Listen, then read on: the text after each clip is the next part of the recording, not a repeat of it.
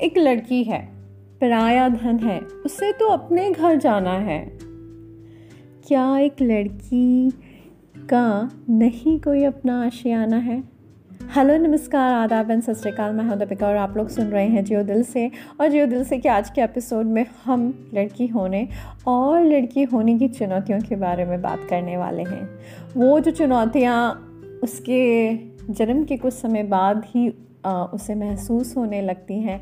और फिर भी उन चुनौतियों का कितने अच्छे से सामना करते हुए, उन चुनौतियों से रूबरू होते हुए, उनसे लड़ना सीखते हुए भी वो आगे बढ़ती है और कितने सारे सपने संजोती है और उन सपनों को पूरा करने की कोशिश करती है। लेकिन हम एक सभ्य समाज की तरह क्या उस लड़की के उन सपनों को पूरा करने में अपना योगदान दे पाते हैं? तो आज इन्हीं सब चीज़ों के बारे में बात करेंगे।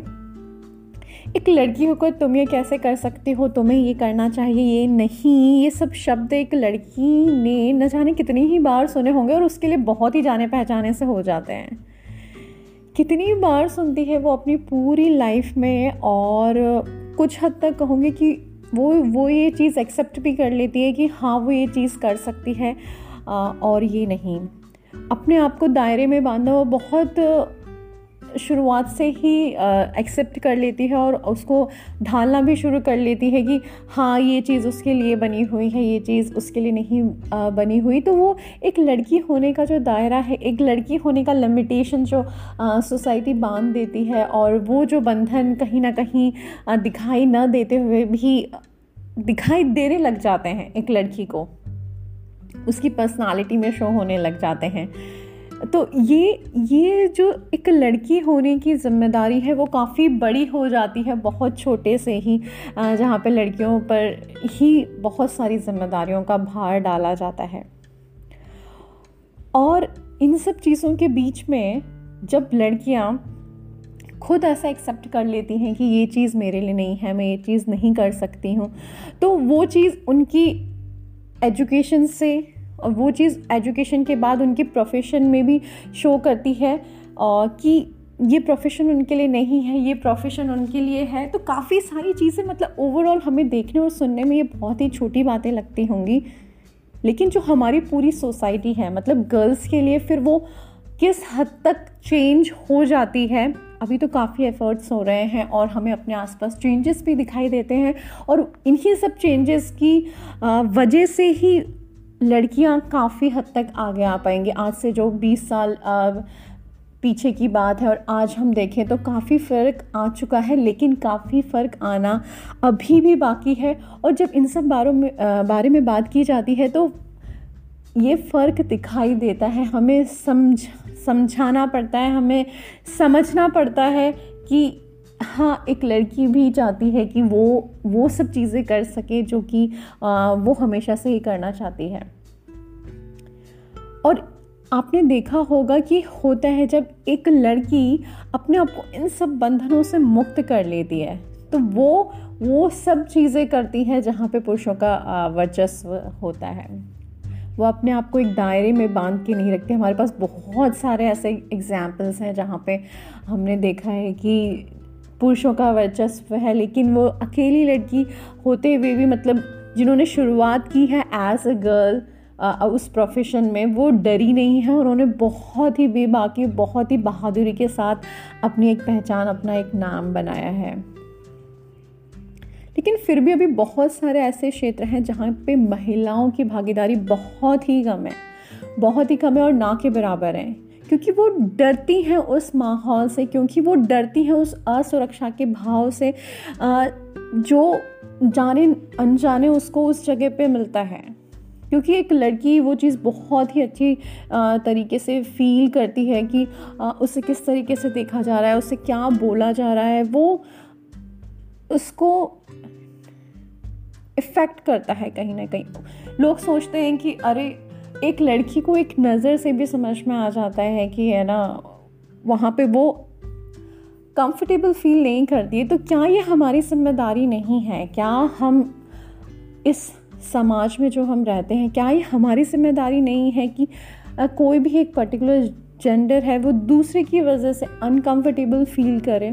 तो ये हमारी बिल्कुल ज़िम्मेदारी बनती है कि बराबरी जो हम कहते हैं ना कि बराबरी है, बराबरी होनी चाहिए। तो मेरे को लगता है बराबरी इन सब चीज़ों में होनी चाहिए कि जहाँ पे एक इंसान अगर चाह रहा है, चाहे वो पुरुष हो, चाहे महिला हो तो वो अगर वो काम करना चाह रहा है किसी भी क्षेत्र में तो वहाँ पे उसको वो सुरक्षा का भाव महसूस हो कि हाँ वो अच्छे से काम कर सकता है। मुझे लगता है एक समाज की यही ज़िम्मेदारी होती है और होनी भी चाहिए कि जहाँ पे लोग, चाहे महिला हो, चाहे पुरुष हो, वो अपनी बात खुलकर रख सकें और जो भी वो करना चाहते हैं वो काम कर सकें।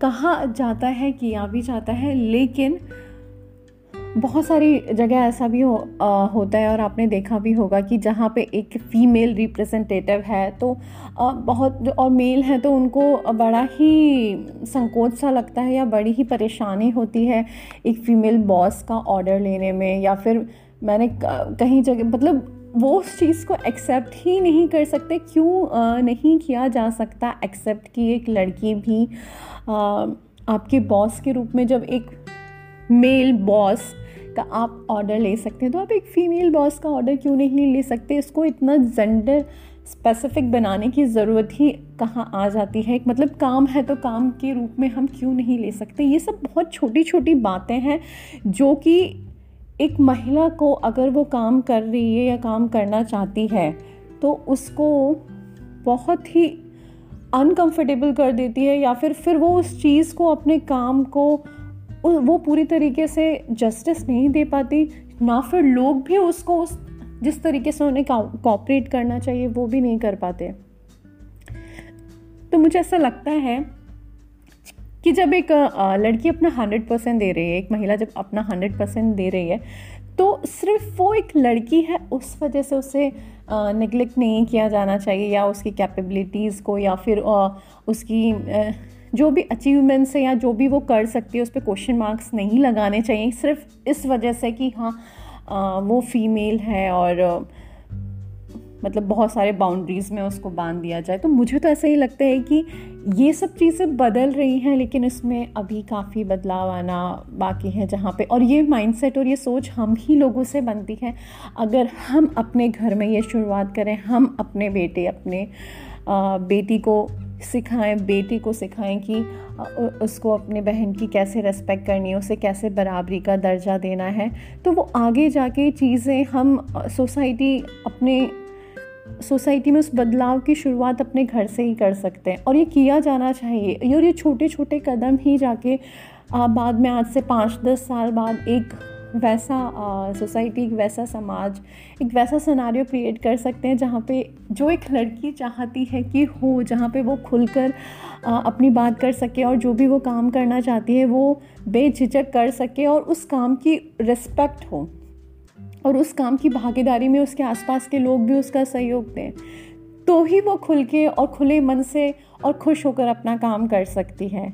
तो ये तो बात हुई उस छोटे छोटे छोटे मुद्दों की जो कि हमको ऐसा लगता है कि ये कोई मुद्दे नहीं है, लेकिन एज अ फीमेल जब वो काम करती है तो उसको महसूस होते हैं। आने वाले एपिस, एक दो एपिसोड में मैं इन्हीं टॉपिक्स को जारी रखूँगी और इन्हीं और छोटी छोटी बातों पे बात करूँगी कि एक महिला है तो आज तो मैंने बात किया कि उसको क्या क्या दिक्कतें आती हैं, लेकिन जब इन दिक्कतों को पार करके वो आगे बढ़ जाती है तो कितना खुला हो जाता है उसका आसमान और कोई भी चीज़ उसको फिर बाँध के नहीं रख पाती तो ये था आज का एपिसोड और आशा करती हूँ कि आज जो बातें हमने की वो आपको कहीं ना कहीं समझ में आई होंगी या फिर और अब अब से जो आपकी ये कोशिश रहेगी कि हम जब भी अपने किसी फीमेल कलीग के साथ या अपने फीमेल बॉस के साथ हम काम करें तो